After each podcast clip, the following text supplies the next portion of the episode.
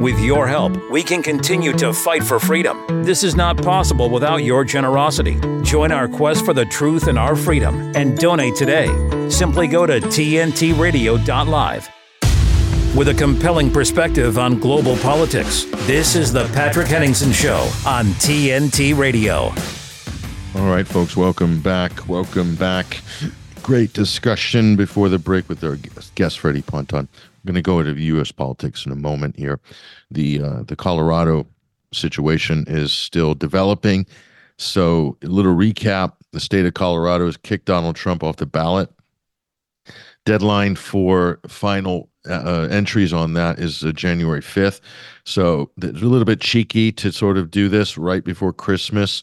So this is like this is the sort of thing that the U.S. sanction other countries for uh, election meddling, running illegitimate, rigged elections. They say, oh, that's not democracy. And they go and sanction them and everybody in them. So here it's happening in the United States. What are they going to do? They're going to sanction the Democratic Party establishment. Uh, is that what the government's going to? Of course not. They're not going to do that.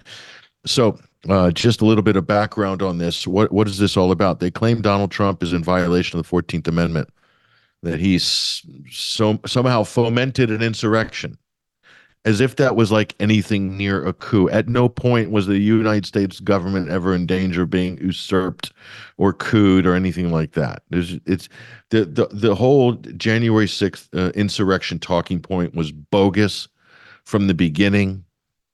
It, it's it's bogus. It's like it, there's this kind of routine now of lying and twisting the rhetoric in order to over egg the pudding, and this is just becoming insufferable at this point. And it started with Russiagate, that the Russians interfered in the uh, election, Donald Trump, Russian disinformation, all this stuff. It, it takes years and millions of dollars of legal fees and hearings to debunk all this stuff. But eventually it, it gets debunked. But doesn't why do we need to do that? Because any any fool on their with with with, a, with half a brain can see straight off the bat it's the argument is bogus. They're doing the same thing with Israel and the whole so so-called anti-Semitism crisis that they, they keep ginning up. Uh, uh, saying that college students are calling for the genocide of uh, Jews in Israel, which was a lie. Supporting the Palestinians does not ergo mean you're calling for the genocide of Jews in Israel. But that's what Congresswoman Stefanik was pushing during the hearings and managed to get the president of uh, Ivy League school, I believe, I think it was Penn, uh, to resign on the basis that uh, she she wasn't going to act against that hate speech, hate speech that didn't exist. So a solution to a problem that didn't happen. Does this sound familiar? It's pretty much everything coming out of Washington these days. I'm thinking of the electric car as well, a failed solution for a problem that doesn't exist. So often this is the case. Anyway, so th- now we've got the same sort of screwed up, convoluted arguments and logic, still trying to squeeze every last drop out of this January 6th narrative. So I'm going to go to one of the smartest people on Twitter. X is Second City Bureaucrat. These are the accounts I consult. A lot of people aren't aware of them. Anyway, you should because these are the smart people. A little bit tongue in cheek, very satirical. But anyway, this is a serious tweet here by Second City. He's saying legal commentators will try to make the Colorado Supreme Court decision seem like it rests upon uh, recondite issues of constitutional law that only experts can handle and understand.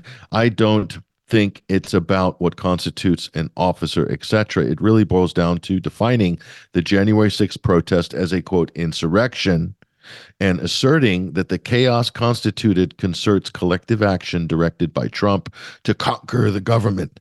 That's the official narrative. Okay. In other words, he says this is an extension of the ongoing media based uh, com- purgate compurgation ritual where the public are aggressively astroturfed for years by non-expert demagogues like Rachel Maddow into interpreting an ambiguous set of facts against an enemy of the media with the facts themselves being curated by Congress and the DOJ i.e. withholding video evidence of law enforcement actively and other proof of non concerted action by protesters while highlighting videos of e celebs with bullhorns. In other words, the law enforcement invited them into the Capitol, and it was a social media selfie fest. I think we all knew that. Any any adult could see that, but then again, those in the mainstream media and working in the Democratic side, I'm going to pick on you guys because you are really bad on the Democratic side of the uh, federal institutions, i.e., the DOJ, law enforcement, etc. You created something that wasn't there, quite simply. And then when there was exculpatory evidence, you buried it. You wouldn't even allow it into the courtroom for the defense of all the people you chucked in the gulag who were guilty of nothing guilty of nothing. Politically uh, persecuted defendants who were sentenced should all get pardoned, of course, but only if there's a Republican victory. Only a Trump victory would pardon all those people. A RINO would not. So, Second City uh, rounds out that analysis saying because higher level courts are restricted in their ability to correct the interpretation of facts made by lower courts, the media are heavily favored. That's an intelligent analysis, of course. For the purposes of deciding this case, we need to uh, sorry, we need not adopt a single all encompassing definition of the word insurrection. This is out of the legal opinion here. Rather, it suffices to conclude that any definition of insurrection for the purposes of Section 3 would encompass a concerted and public use of force or threat by a group of people to hinder or prevent the U.S. government from taking actions necessary to accomplish a peaceful transfer of power in this country. That's in the uh, ruling there. So I'm reading you some of the nonsense that's coming out here. This is just ridiculous. So, what gives a person in a black robe the right to tell uh, millions of Americans who they can vote for and who they can't, especially when they're not charged or guilty of any crime? This is an important question. And the answer is uh, nothing gives them that right. It will be likely overturned in the higher court. We hope we hope that's expedited. But there's other states like Michigan and the maniac Gretchen Whitmer, who's a complete psycho, fake kidnapping plot. You remember that last election, 2020? That was an FBI little operation, the kidnapping of Gretchen Whitmer during COVID. You remember that? There's no end. So there's other states too that'll do this. So uh, if any of these are successful, and maybe some of them are, they could change the outcome of the election.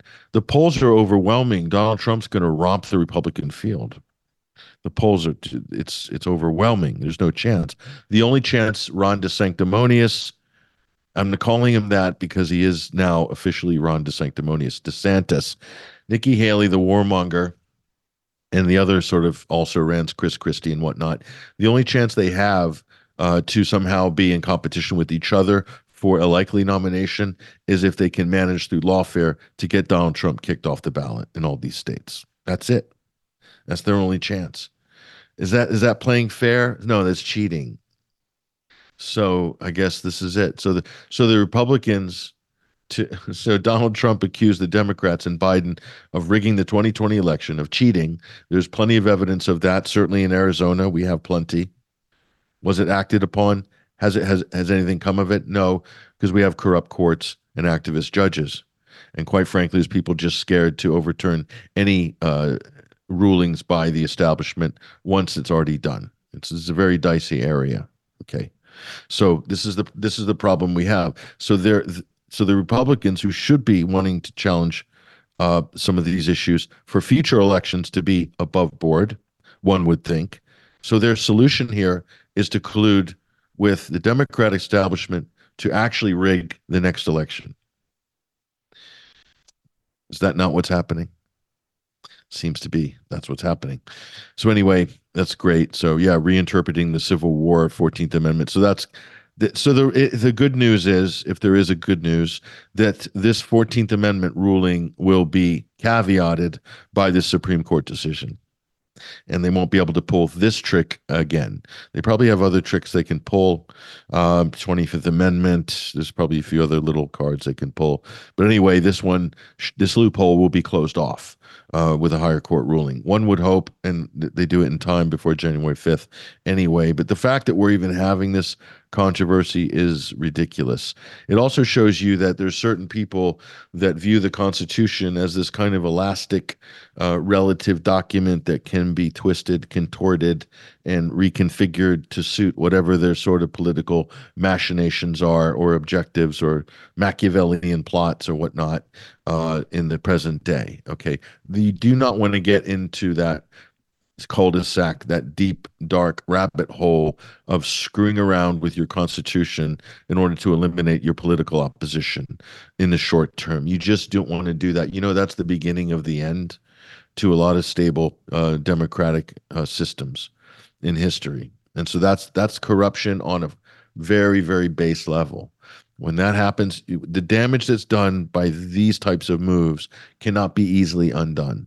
And they usually end to the fragmentation of a political system, maybe ultimately society, and could end up in the breakup um, of the country down the road. Okay. Because that is the, the glue that holds together the United States are principles. Be clear about that. The principles enshrined in the Constitution, the Declaration of Independence, the Bill of Rights, those principles, that is the glue that holds America together, equally applied. When that doesn't happen, that's when things start to disintegrate, not just in the US, but throughout history as well. Listen, ladies and gentlemen, let's take a break here with TNT, today's news talk. I'm Patrick Henningsen, your host. We'll be back with our next guest, Benjamin Rubinstein. Looking forward to this conversation on the other side. Stay right there. TNT Radio's James Freeman. We have new revised figures from the Office for National Statistics showing that legal, that's not illegal, that's legal, net migration to the UK has witnessed one of the largest increases on record. Three quarters of a million additional people are now living in the UK in the space of just one year. A huge number that comes just three years after we left the European Union. Now, I didn't vote for Brexit um, because of immigration. I voted because of democracy. But millions did vote because they think too many people are coming into the country, which makes what the government has allowed to happen an absolute two fingers up to the people and democracy. Another example, if we needed another, of how the government does the exact opposite to what the people want and vote for. The Freeman Report and James Freeman on today's News Talk Radio, TNT. Radio works because of its ability to personalize to the listener. What's exciting these days is that people are rediscovering it. You know, people are really rediscovering just how powerful radio is, how ubiquitous it is. It's in our cars, it's in our homes. There are so many new ways to access it. It's everywhere. To find out more, go to tntradio.live. The Net Zero Con will leave millions of citizens dependent on state handouts. It isn't a theory, it's an agenda. There is no climate emergency. On air 24 7. This is today's News Talk Radio, TNT. Welcome back. Welcome back, ladies and gentlemen, to TNT Today's News Talk. I'm Patrick Henningsen, your host. We're in the second hour of this live broadcast. And thank everybody in the TNT chat community. We see the numbers there rising over 100 today. I want to keep getting people in there. If you're listening live on the audio, you also want to open up that red bubble at tntradio.live. Get involved. You can also remain logged in, which is quite good on this system. So you, as soon as your browser pops up, it'll remember you in the future and you can get right in there. There's a lot of great information it's also being posted uh, during the program in the TNT chat room. Thank you guys, everybody in there. Now I want to move now to back to the United States, and uh, we've got our guest on the line, Benjamin Rubinstein. Uh, who is a political commentator, but also keeping a very close eye, especially on the situation in the Middle East right now. And uh, Ben, welcome to the program. Thanks for having me, Patrick. It's great to see you. I, I, we've we've spoken on Twitter Spaces, I think, a number of times over the last sort of uh, period. There, it's been a tumultuous. Uh, no, I think what are we in our ninth week of this crisis in in the Middle East right now, it's too much to bear for a lot of people, but it seems to be having some uh, real problems uh, in Washington with the current administration. I'm looking at the polling. I don't know if you've looked at the polling on this, Ben, but there's, there, there's clearly a backlash over this policy of the current uh, administration, Democratic administration coalition. So there's usually contrast a little bit anyway, not much, not much, a little bit between Democrats and Republicans on the Israel Palestine issue here. But right now, it's just so far out of whack right now. The situation is so over the top that I we don't have any real point of reference of how to deal with a situation like this in America. That's what the conversation I was having in the previous hour with uh, Freddie Ponton. But your thoughts on this coming into the Christmas season too? Very sensitive period politically for especially going into election. Go ahead, Ben. Yeah, well, you know, I think part of the reason we're seeing Biden's polling at the lowest ever is because the Democrats have spent so many years, decades really, courting the Muslim vote.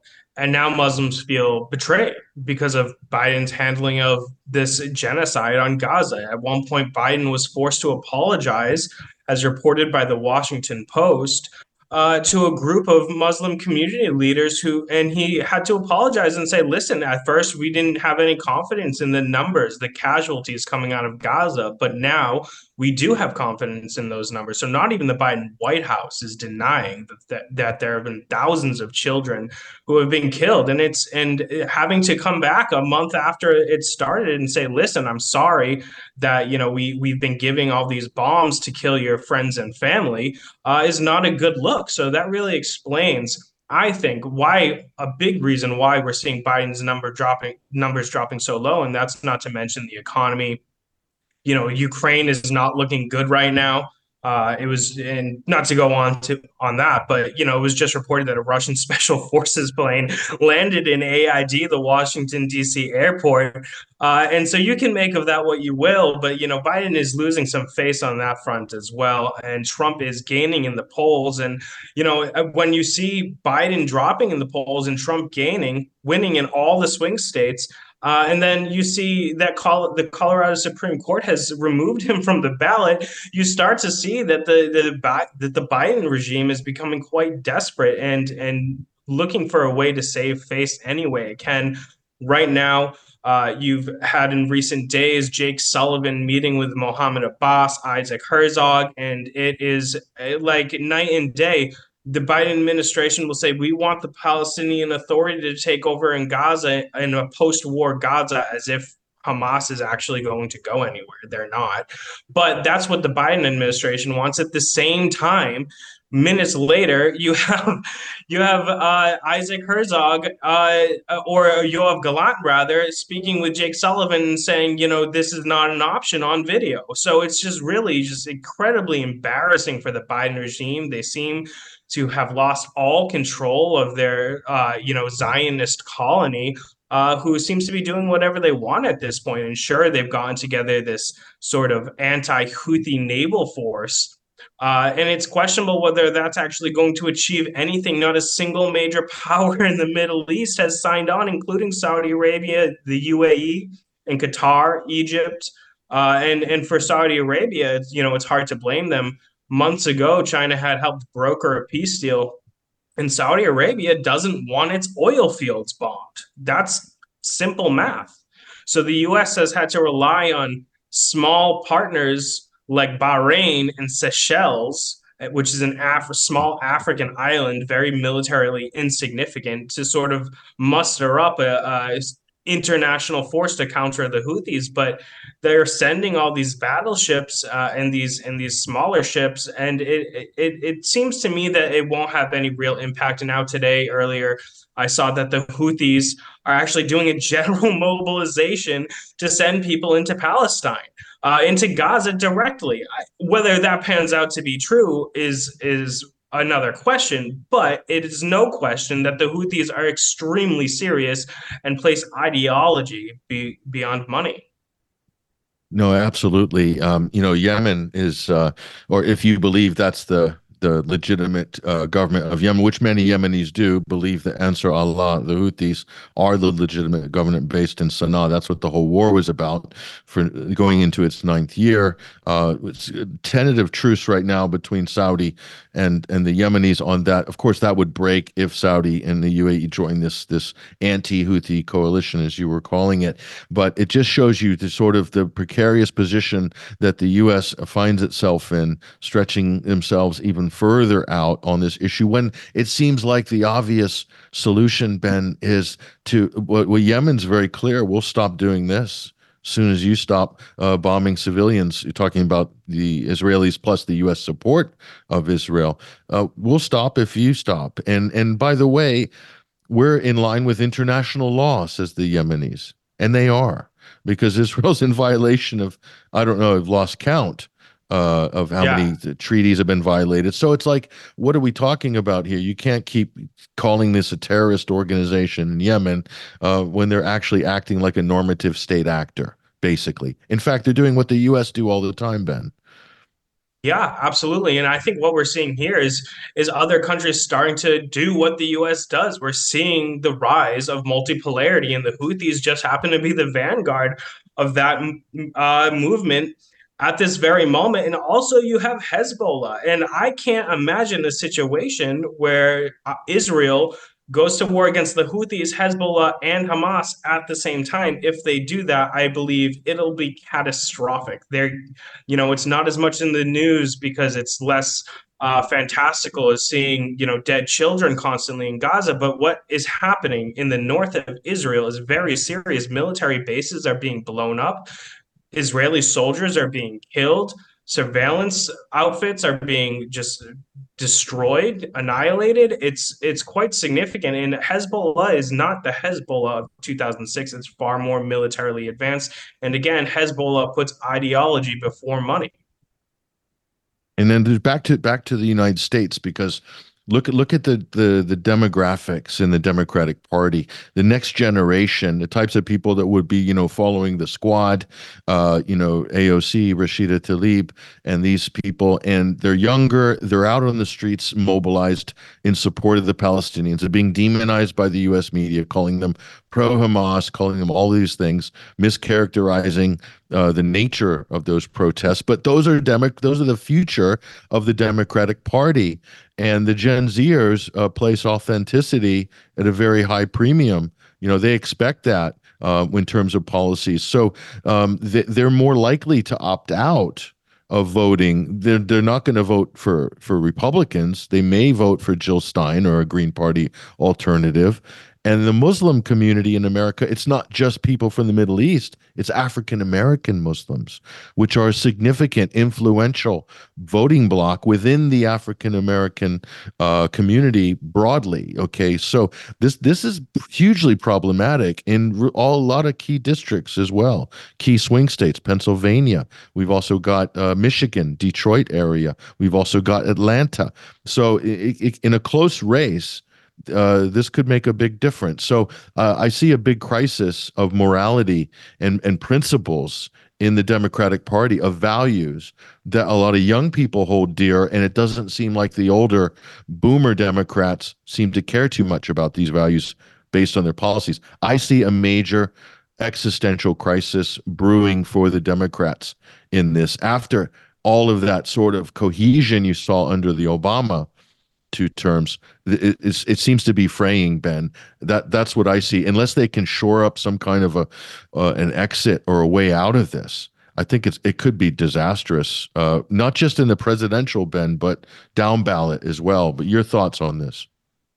Well, I think you're absolutely right. I think the Republicans are are being set up by the Democrats for a massive comeback, and I think that we, I wouldn't be surprised to see a majority public Republican Congress and Trump in the White House, despite what's happening in Colorado. That could always get overturned by you know the federal Supreme Court.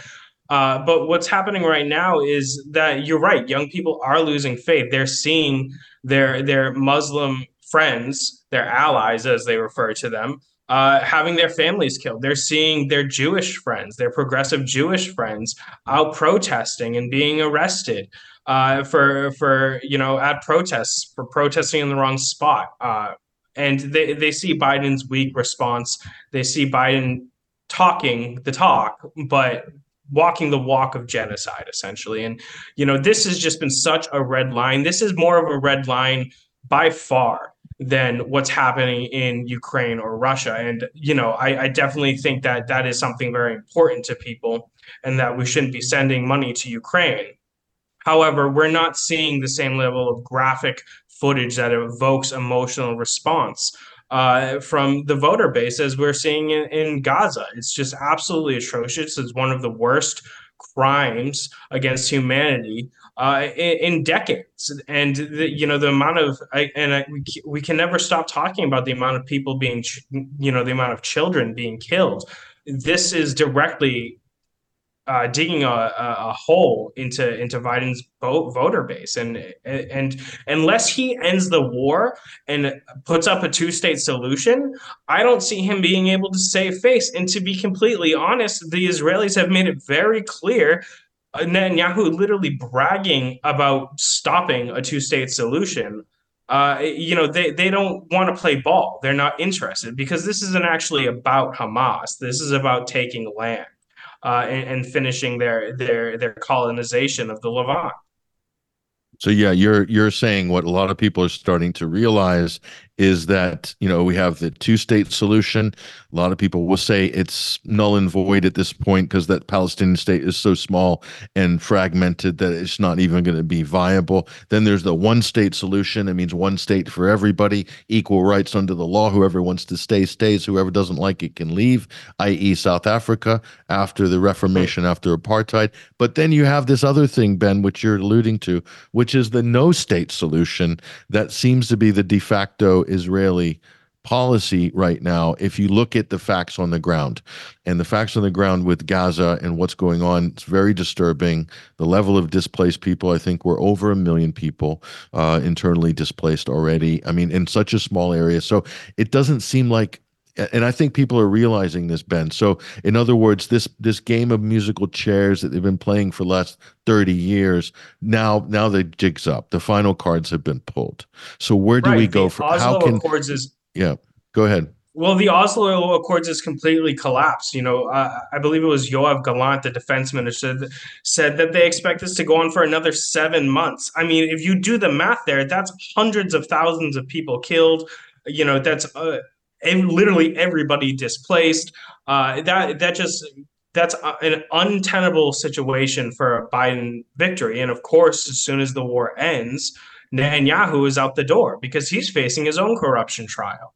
Uh, so I, I definitely think that where where we go from here is, uh, you know, I don't see a situation where um, Biden is willing to stop funding to Israel, stop weapons deliveries to Israel, and don't see a situation where Israel is ready to get behind a two state and stop impeding a two state solution.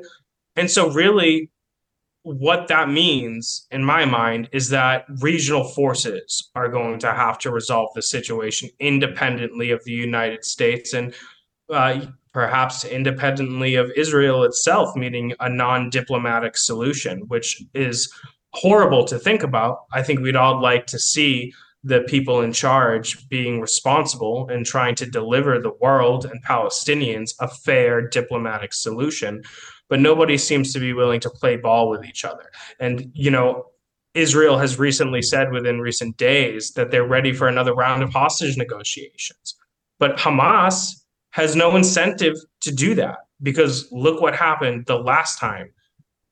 They, the, I mean, days after numerous hostages were released, a thousand people were killed in a 24 hour period. And so that's just horrific. Hamas, so Hamas has said in response, there will be no hostage exchanges, hostage exchange until after there's a permanent ceasefire and a permanent deal. Not only that, but something that has gone very much unreported in the mainstream media and even some alternative sources is that for the first time in a very long time, or possibly ever, uh, Hamas has indicated that they are willing to join the Palestinian Liberation Organization, which means the Palestinian Authority. And the Palestinian Authority has given some reciprocative uh, responses saying that they're open to this kind of deal. And if that happens, if you see Hamas uniting with the Palestinian Liberation Organization, suddenly you have a situation where where all the different factions, and there are many in in Palestine, start uniting. That's a major problem for Israel. Not only that, but you've got the Hezbollah in the north, you've got Houthis on the coast, you know, the, the, things are very could very rapidly start going downhill for Israel. And while they may seem to be, you know, winning militarily, per- perhaps not strategically, there could come a point where they stop winning militarily. Sure. Yeah, there's there are limits uh, to you know waging a protracted uh, ground war, as they're calling it, in a place like Gaza. I mean, they are being worn down in terms of equipment, uh, in terms of men and morale. That's a reality. So seven months or four months or whatever, it, it's going to take its toll. Now, um, on on the uh, on the political front as well, um, I think there's there is there is an idea that Egypt could be a potential local, you know, regional actor that could somehow change the dynamic here. But what are the what are the odds of this? Uh, it, it, seems like there is a big upswell of Egyptian public opinion, totally in support of the Palestinians. Um, could could if this situation continued the way it's going and the horrors keep coming through social media and everything, you could see some kind of a major uprising in Egypt. Would that compel the Egyptians to move because they seem to be in a natural position to actually change what's happening in Gaza. What do you think? Well, so so far, Palestine has always and always will be very popular uh, in Egypt. That being said, uh, Sisi has just won his third term, and Sisi has said previously that the red line for him and for the military, the Egyptian military, is the forcible expulsion of Palestinians through the Rafah crossing into Egypt. Whether he delivers on that is another question entirely because Egypt is extremely poor. They rely heavily on U.S. foreign aid to keep going. Uh, they're they're in an economic crisis of their own, and it is entirely possible that the United States buys off the Egyptian government and Sisi uh, and says, "Hey, listen, we'll either cut off foreign aid entirely if you don't take these refugees from Gaza, or we'll give you X, Y, and Z amount of money, billions in all likelihood, uh, to take the Palestinians. So while Sisi has said that you know for the forcible expulsion, the ethnic cleansing, because that is ethnic cleansing of Gazans going through the Rafah crossing into Egypt, uh, is a red line. It's un- unknown whether he'll actually deliver that on that or not. Um, it's worth mentioning that Hamas, for, for a little historical background, Hamas uh, has been referred to as the Muslim Brotherhood in Gaza. And in the meantime, Sisi is is pre- his presidency came out of the sort of the ashes of the ruling Muslim Brotherhood government in Egypt. So, uh, you know, while that is not super significant as significant as you know foreign aid. Uh, it is it is an explainer of sort of how Sisi may be seeing the situation. Yeah, no, it's true. It's true. That's a that is an interesting little vignette because a lot of people uh, forget about obviously the Arab Spring with Mohammed Morsi and the Muslim Brotherhood coming into power in 2012. But a year later, there was a counter coup. And that was absolutely backed by the Saudi Arabia, the UAE, the Gulf states, and they're not very keen on obviously the Muslim Brotherhood and they had some backing from parts of the U.S. But the U.S. was quite also quite happy. John McCain with the Muslim Brotherhood uh, in 2012. Lindsey Graham, they're over there demanding his release from prison and so forth. So uh, I don't know if that was just stage play or not at the time, but it's a very complex issue. Egypt, it's a very very tricky issue for the United States, uh, for Israel as well. So, but a lot of people are looking for leadership from the Arab world, and naturally, it, we we'd hope that it would be coming from uh, an, an Arab nationalist country like Egypt. Whether that's the case or not, it remains to be seen. So it's all everybody's sitting and waiting. Someone said something interesting, Ben. They said the, that the the Palestinians are in a uh, like in a similar dynamic to what the people in the Donbass uh, were stuck in. The only difference is Russia is not coming to rescue the Palestinians. They don't have a Russia to come and rescue them, probably because Israel's a nuclear power. If Ukraine had nukes, it might be a different you know result in the Donbass, for instance. So it, well, it, also it, you know look at who, who, would be the Russia in this situation, right? It's Saudi Arabia, the UAE, Qatar. They're they all care about money more than ideology. Um, Egypt cares about money more than ideology, uh, and so you know the, the idea that if anyone comes to Palestine's rescue, it's going to be the Houthis. It's going to be Hezbollah. It's going, I mean, maybe Assad uh, and Syria, but they have their own problems. And they are also getting regularly bombed by Egypt. Their airport, their main international airport, Or by- by is Israel, in yeah. Damascus, is Oh, constantly yeah. getting bombed by Israel. Yeah. Yeah. constantly yeah nonstop really um and, and aleppo as well so this is this is the dynamic they're in The Hashd al-Shaabi as well that's a that's a wild card in iraq the Pe- people's mobilization units much like hezbollah. There are a lot of actors. Iran doesn't look like they're going to want to intervene directly. That's going to be a big order for iran. I don't see that happening very easily uh, for obvious reasons. That would unleash a hellfire from washington. Unless Iran is attacked, they're not going to directly respond. But I think also from Iran's perspective, they don't need to, because from Iran's perspective, they see Israel currently as digging their own grave.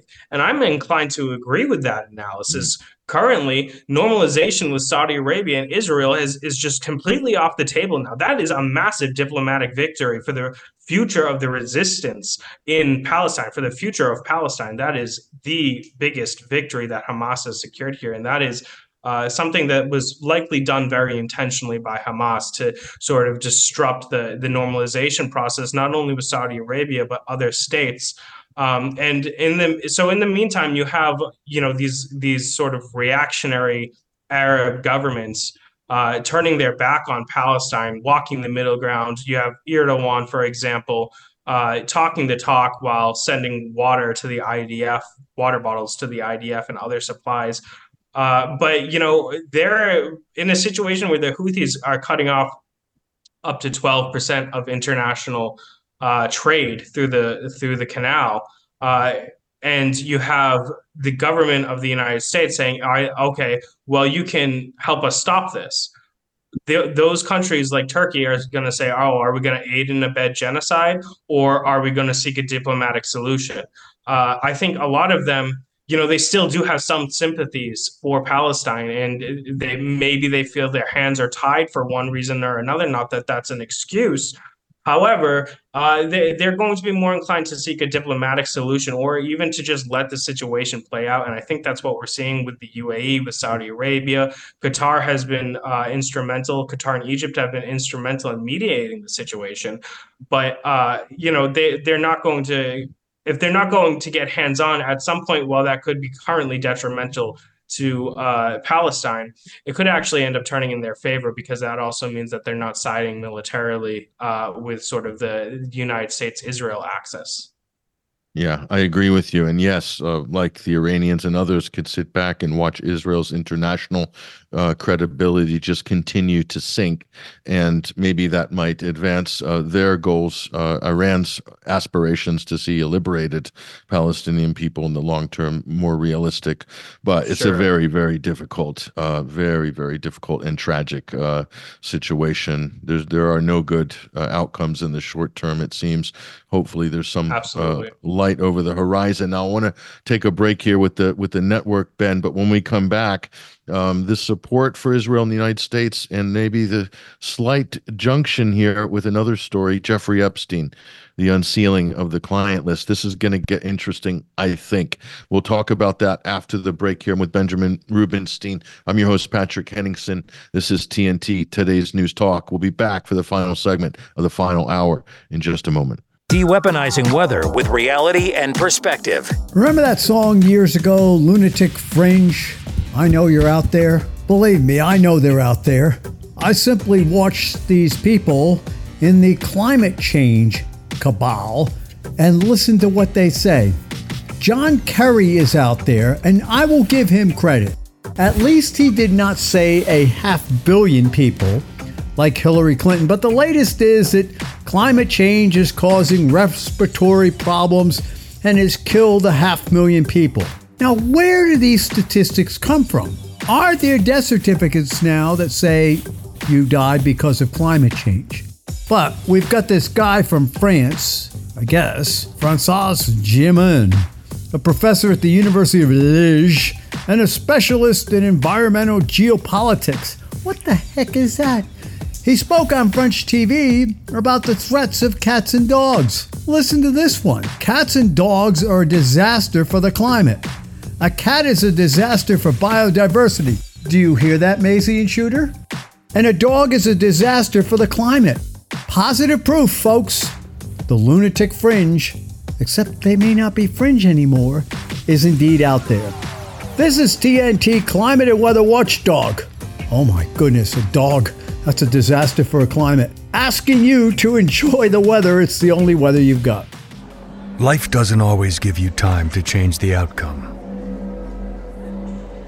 Prediabetes does. One in three adults has prediabetes, but with early diagnosis, prediabetes can be reversed. And you can change the outcome. Take the one minute prediabetes risk test today. Go to doihaveprediabetes.org. Patrick Henningsen and TNT. All right, folks, welcome back. Welcome back to the live broadcast. We're in the second hour, actually, the final stretch of the second hour, this live broadcast here on Wednesday. And we are joined on the line right now with our analyst and uh, commentator, very good on Middle Eastern affairs and U.S. politics, Benjamin Rubinstein's joining us on the live link right now. Ben, you know, a lot of people have wondered uh, what is is there some mechanism behind the scenes that uh, besides the, the obvious financial campaign contributions that just totally locks into place congressmen and senators media personalities and so forth that this uh, undying support for uh, the government in Israel and all of their policies, and just more broadly, the you could say the Zionist agenda, but also the the, the Israeli nationalist uh, expansionist agenda. W- what what is the mechanism for this? And then this story about Jeffrey Epstein emerges in recent years.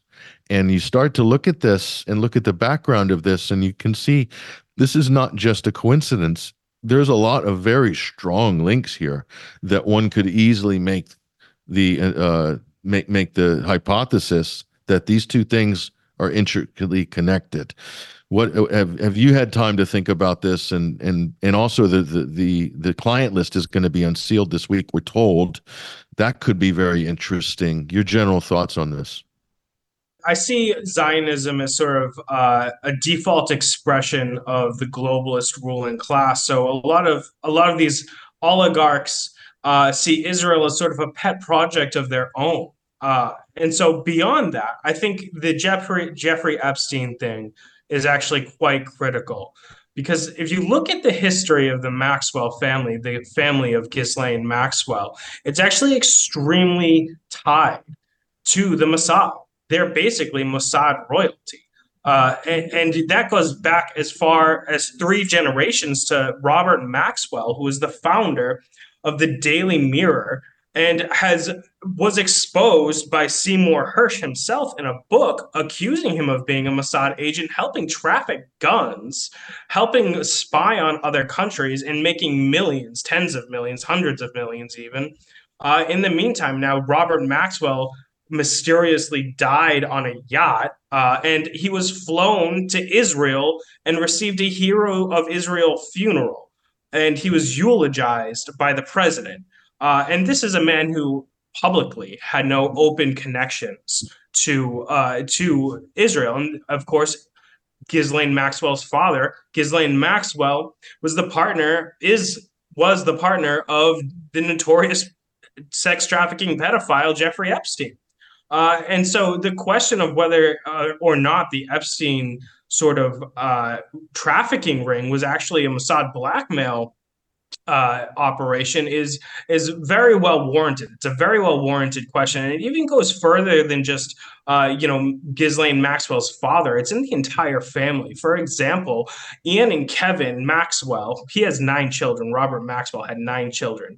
Ian and Kevin run an anti Islamic terrorism or uh, think tank run ran out of King's College in London, which is notorious for working with intelligence agencies like MI6.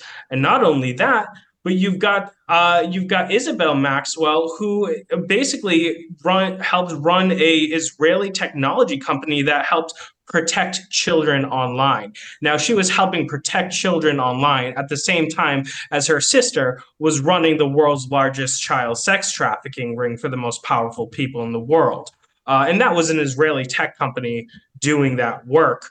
Um, and and so even further than that, you have Isabel's son Alex, who goes by a different last name, uh, who who worked for who was recruited uh, by Hillary Clinton and worked for Hillary Clinton almost straight out of college, just like at drop of a hat, graduates, works for Hillary Clinton. So this family, when I say they are Mossad royalty, I mean it. Well, that's a, that's an interesting constellation there because I didn't know about the rest of the the Maxwell clan. So it seems to me, Ben, intricately tied to the intelligence, the Five Eyes or the Six Eyes, as it is known with Israel as the uh, sixth eye of the Five Eyes intelligence sharing network. Israel doesn't share everything with the US, but the US shares everything we're told with Israel. That's another story. So this is a very interesting picture you painted here. So so then it's so then a lot of people will and uh, Whitney Webb uh, alluded to this in her two two part book series. Excellent. Uh, One Nation Under Blackmail. Jeff uh, Jeffrey Epstein's operation is a blackmail operations designed to entrap political leaders, uh, influencers, celebrities, all, all these sort of people, heads of media, and to get them basically on board for for something i would think there have to be some sort of payback on that and what is that payback is that payback uh, loyalty and support and the whip line on Israeli related policies? Could that be one of them? I'm sure that's not the only thing, but that could be one of them. Sure, and I believe that their that their uh, their loyalty to the Zionist project is rewarded. Their loyalty to the globalist establishment on a larger scale is rewarded. Isabel Maxwell used her father's connections to secure very, very lucrative contracts in Silicon Valley, and that was after his passing. Uh, so this is, you know, it's sort of a, a, a, almost an incestuous relationship that these black that these people who are very likely blackmailed have with the the ruling elite. Maybe personally they view things differently, but for their own safety and on the other hand, for their own success, they choose to play ball. No, and then the client list. This is the thing that everybody was like, when, when are we going to see the rest of the client list? I don't know if this is the whole client list, but apparently 150 names uh, set to be unsealed mm-hmm. into the public domain. Uh, I don't know. They, had the redacted black book before. We also got a lot from the original uh, Brian's original Gawker um, article that came out for one of the first things to come out on this. But there's so many other names in there, um, including uh, I don't know if it's related to Epstein Island, Little St. James, but Robert F. Kennedy recently admitted that he'd flown on Jeff's private jet. I think his wife had a, some tight relationship with Ghislaine or whatever. That kind of raises red flags, doesn't it? With RFK's kind of you know total uh, you know dying loyalty to to Israel. So th- this is going to be interesting. And could this disrupt possibly the 2024 election in some way? Well, you know, Patrick, I totally agree with you. I think just to be on Jeffrey Epstein Jeffrey Epstein's plane and in his circles is not on itself incriminating. You had people like Stephen Hawking who were probably seeking out funding for research, but to be anti war on everything but Israel and to have flown on Jeffrey Epstein's plane twice is certainly cause for concern in my mind. Now, it's worth noting that he says his wife had some sort of relationship with Ghislaine Maxwell, but that's his ex wife who's dead. She can't speak to it. Hmm. Uh, so you know, and and RFK Jr. himself has previously admitted to sort of being obsessed with sex. He used to, while he was married, he used to keep a journal and use coded words to keep track of how many women he had slept with. Uh, and so this is really kind of degenerate behavior um, that that is very frequent among you know sort of people who are born into into sort of royalty. Uh, we tend not to use that term in the United States when we think about it, but that's what it is. The Kennedys are a political dynasty. Now, Kennedy, Robert F. Kennedy Jr., is sort of the black sheep of the family, and he's even been denounced by uh, by many members of his own family. But that doesn't mean that he's really willing to flip on their establishment. And since Bernie Sanders came into play in 2016, we have seen numerous politicians trying to masquerade as anti establishment. But when push comes to shove, like Bernie Sanders, like Vivek Ramaswamy, like Robert F. Kennedy Jr., at the end of the day, they're never going to really cross the line and side 100% with the people. They're always going to have their loyalties. And until we can break away from that, there we're going to continue seeing Zionists having ultimate control. And the same can go for Vivek Ramaswamy. He's anti-war in a lot of things except Israel and China because China plays to his base. But why Israel? Uh, you know, maybe that plays to his base as well. Maybe he's seeking donations from AIPAC and other uh, Zionist oligarchs. Uh, and I'm sure that he is, but he's never going to actually side with the people on every issue until uh, he breaks away from that. He's not going to break away from that. Really, what his whole goal is is to be Trump's vice president, and possibly that's what Robert F. Kennedy Jr.'s goal is as well, because he's likely not going to win yeah, there's a lot of auditioning going on to be, uh, you know, the bridesmaid, um, as it were. And I, I, thought that that bridesmaid was going to be Mike Pompeo, because uh, he was kind of kissing Trump's ass, pardon the French, uh, in the last couple of years. But then he he plunged the knife into the back of Trump before all the lawfare cases came. So then that was Mike Pompeo, the military-industrial complex, the Dick Cheney, if you will, the eminence gris for the defense establishment and, and a diehard rapturist as well to boot. So so that put him out of the picture, I think, with Trump because Trump uh, values loyalty so much that uh, he wouldn't stand for that. So then, even you could have the rehabilitation of Nikki Haley as a possible imposition, like the establishment. Ben could say, "Donald, Donald, we're going to let you through here, but you're you're going to have to. We're going to select your VP. We're going to select your cabinet, and and do a sort of Faust, a, a Faustian pact there. I don't rule that out." Considering how crazy things are in U.S. politics. But um, your final thoughts uh, going into this primary season, the Colorado ballot uh, controversy as well. Your final thoughts before we wrap it up. Sure. Well, you know, I think Trump could really end up still securing the presidential uh, election. Uh, regardless of what happened in Colorado. That being said, how how that will impact the situation Israel Palestine is very interesting. Trump, yes, he did try move the embassy to Jerusalem. At the same time, he has been caught saying that he found it easier to negotiate with Mohammed Abbas and the Palestinian Authority than he did Netanyahu. Everyone knows at this point what Netanyahu's game is. It's to push and push and not give anything. Uh, so I think Trump, being the natural deal maker that he is, could try to uh, put the brakes on a little harder than Joe Biden is willing to. Whether that's effective or not is another thing. Another thing is Mohammed Abbas is 87 years old. He is very old, and who knows how much longer he'll be around. That's true. That's true. So uh, Trump said he regarded him. He was like a father. He's like a father figure. That was an interesting comment that he made about Abbas, but yeah, we got this problem right through politics, Ben. We have a lot of uh, octogenarian people in high positions of power all over the world. And there seems to be a problem replacing these long term leaders. Not so easy. so, in the United States, uh, even in Russia, Putin's running for another term. He still seems to be somewhat fit, somewhat still uh, in his uh, prime as, as well. But Trump will be in his 80s uh, within his first term very, very quickly. And we have that as well. So we're going to run into some similar issues uh, as Joe Biden, although I don't know. Trump seems a little bit sharper than Joe at, uh, I don't know what he is now, seven, 78, 79. So yeah, this is just an ongoing theme. I think that uh, we're seeing more and more. This this is also part of the crisis of democracy and uh, and also politics being a type of celebrity now, where you have political brands that they, just can't seem to wind down uh, uh and and bring in the new.